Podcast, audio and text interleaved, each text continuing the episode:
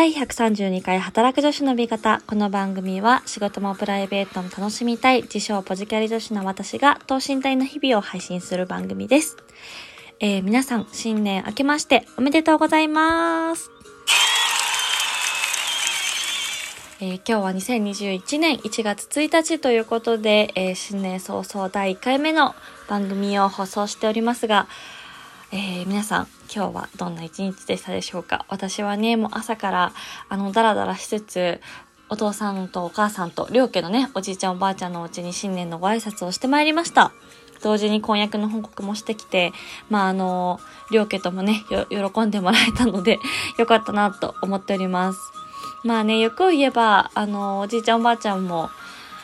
お父さんの方は80代で、あの、お母さんの方もね、90歳に近いので、まあなるべくね、こう、元気なうちにウェディングドレス姿を見せてあげたいなと思っているんですけれども、まあそんな話をしながら、今日はね、平和な一日を過ごしてまいりました。今日は、あの、ちょっとまあ2021年、毎年ね、こう、やりたいことリストみたいのを作るんですけど、ちょっとね、正直、まだその、意気込みモードになっていないので、あの、2010、2020年、どんなことを、をこうやりたいことリストに書いていて、どれくらい達成できたかっていうのをね、ちょっとメモを見つけたので、振り返りをしたいと思うんですけど、えっとね、まあ、4つありまして、まず1つ目は、メルカリに出品するっていうのを、2020年の年始に書いてまして、これはね、無事に達成しました。しかも、結構儲けました。うん。いらないもの、まあ、本とか、あの妹の代行でね、オタク系用品の DVD とか売ったんですけど、割といいお買い物でき、お買い物にもつながるね、収益になったかなと思ってます。これ達成。二つ目、ラジオトーク100回達成ということで、これもね、無事に皆さんのおかげで続けることができまして、去年達成しましたね。で、これ今132回でしょ。だからまあ、来、今年もね、200回を目指して、頑張っていきたいと思います。はい。まあ、数だけじゃないんですけどね、質も高めながら頑張っていこうと思います。そして、3つ目と4つ目、これ達成できてないんですけど、3つ目は7つの習慣を読むっていう、これは本なんですけど、前に1回私の番組でも紹介した、あの、有名な、まあ、自己啓発本の究極版みたいな感じなんですけど、あの、まあ、いかんせん長くてですね、うん、結構ちょっと内容も難しかったりするので、あの、私は、あっちゃんの YouTube 大学で、はい、内容を理解したつもりでいます。とはいえ、まあ、ちゃんと読みたいなっていうのがあったので、これリストに入れてたんだけど、まあだから三角だね。うん。正確には読んでないから。はい。え続いて4つ目、TOEIC900 点ということで、あの、これはですね、達成しなかったですね。現状800点ぐらいなので、私。残念ながら。はい。まあ、これはね、コロナがあって、TOEIC 自体の、あの、実施もちょっと一時休止になってたりとか、多分今再開はしてると思うんですけど、まあ今までみたいに毎月やってるわけじゃないはずなので、ちょっとそこも言い訳にさせてもらいながら、やらなかったですね。ということで、ちょっと TOEIC900 点ね、そうなんですよ。これ持ってるとね、まあ別にこう、なんだろう、転職活動とか就活とかそういう何か目的があってというよりは、まあここまで持っていれば、割とね、900点持ってればネイティブレベルってよく言われますけど、まあそれだけじゃないぞっていうのをもちろん理解した上で、まあちょっと一回目指したいなっていうのはありますね。もう学生時代からずっと言ってて、もう社会人3年目、それこそもう去年ぐらいまでは一切英語のちゃんとこう勉強という勉強をしてなかったので、ちょっともう一回これ目指してもいいんじゃないかななんて思ってますが、ちょっとこういう感じで2021年チャレンジリストっていうのをもう一回作り直して、はい、皆さんにご共有できればと思いますが、ちょっと、あの、今年の私の目標としては、もうちょっとこのラジオトークで配信している、あの、番組のタイトルをね、キャッチコピーを、あの、キャッチーに、より皆さんにこう、興味を持ってもらえるような名前をつけていきたいなっていうのが個人的な目標です。どうしても今までさ、すごい迷うんだよね、タイトル。なんだけど、なんかこう、ありきたりなものになってしまったりとか、うん、正直、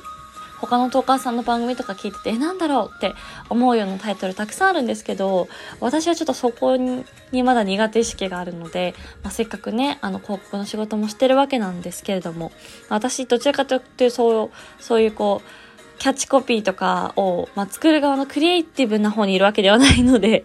ちょっとね、そこのエッセンスももうちょっと勉強しながら、今年は頑張っていきたいなと思っております。っていう感じですかね、目標としては。そう、あとまあ、お気づきの方もいると思うんですけど、今日はちょっとね、番組のタイトルコールと BGM を変えてみました。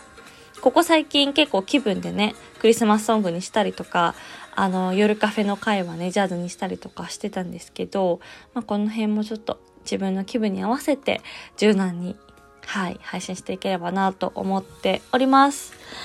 えー、ちょっとここからはね、あの、また私の青春である嵐の話になるんですけど、まあ、2020年の、えっ、ー、と、大晦日、つまり昨日で嵐が活動を休止したんですけれども、まあ、私は小学6年生、だから2007年から一応嵐のファンで、もう13年間ぐらいなわけですよ、そう考えると。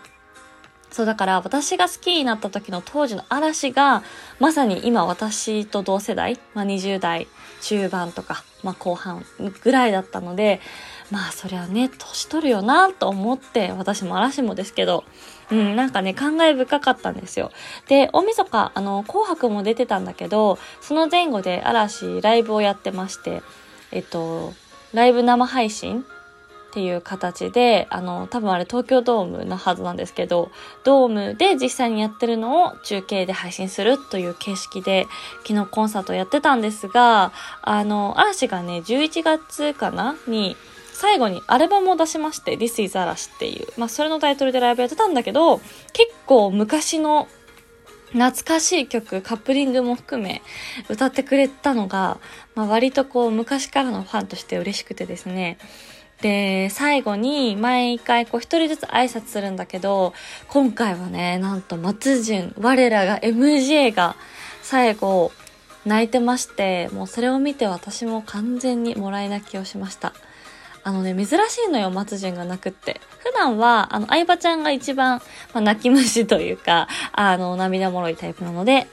相葉ちゃんがよく泣くんですけど、まあ、相葉ちゃんもね、今回は頑張ってね、泣かないように頑張ってたよ。こらえてたんですけど、まず多分それを受けて松潤がやっぱ今までね、こう数々のコンサートを彼が全部仕切ってたっていうのもあり、うん、松潤が泣いちゃったんだよ。それを見て私ももらい泣きしました。家族で年越しそば 食べながら、あーとか言って一人で大号泣してたんですけど。そうで、最後に、あの、全員でこう手をつないで、あの、お辞儀をするんですけど、その時に、またね、この桜井翔くんが、翔くんが綺麗な涙をさらっと流しておりまして、これもまた珍しいから、まあそのこの MJ と翔くんの涙を見て、きっとファンはやられたんじゃないかなと思います。まあ活動休止ということなので、まあ我々ファンとしてはね、いつになるかわかんないですけど、また5人で歌って踊ってる姿を見たいなと思っているんですが、まあこのやっぱこれを見て当たり前が当たり前じゃないなっていうのをすごく感じましたね。あの、まあ、小6から好きなんですけど、高校3年から大学生の間は、もうちょっとファンクラブもコンサート当たらなくなってやめちゃったりとか、まあ、全然雑誌とかも買わずに、レギュラー番組もほぼ見てなかったし、その期間に一回ちょっとまあファン卒業的な感じで離れてたのね。そう。なんですけど、まあこう活動休止するって聞いて、まあ改めてもう一回ネットフリックス入ってドキュメンタリー番組見たりとか、CD 買ったりとか、DVD 買ったりとかっていうこうファン活をね、また再開しまして、なんかこうそうなると、こう今まで普通に嵐というね、まあアイドルというか芸能人がいて、その音楽を普通に当たり前にこれからもあるものだと思っていたけれども、そうじゃないってなることがあるんだなっていうのを、まあこれは嵐だけじゃなくて、今年亡くなった芸能人の方とかもいらっしゃいましたけど、もうそういう人たちの作品がこれからも当たり前に見れると思ってたら、そうじゃなくなってしまったっていうのが、結構あの私としては、まあ衝撃というか、そうだよなってこう考えるものがありましてね。だからこの、まあ、コロナになって、まあ、在宅が当たり前になって出社しないっていうのになったりとかっていう、まあ、全ての事象において、こう、当たり前が当たり前じゃない世の中が、これからは、こう、いつ何が起こるかわかんないっていうのも、まあ、それ自体も別にこのコロナになる前からそうかもしれないんですけど、こういったことをより意識して2021年は、あの目の前のね、こう幸せを大切にしていきたいなと改めて思った次第でございます。ということでちょっと嵐の話から、あのー、ちょっといいこと言っただろうみたいな感じになっちゃいましたけど、えー、2021年元日の私はそんなことを考えております。ということで、えー、皆さん、今年も働く女子の味方、そしてアビーをどうぞよろしくお願いします。今年は去年よりもより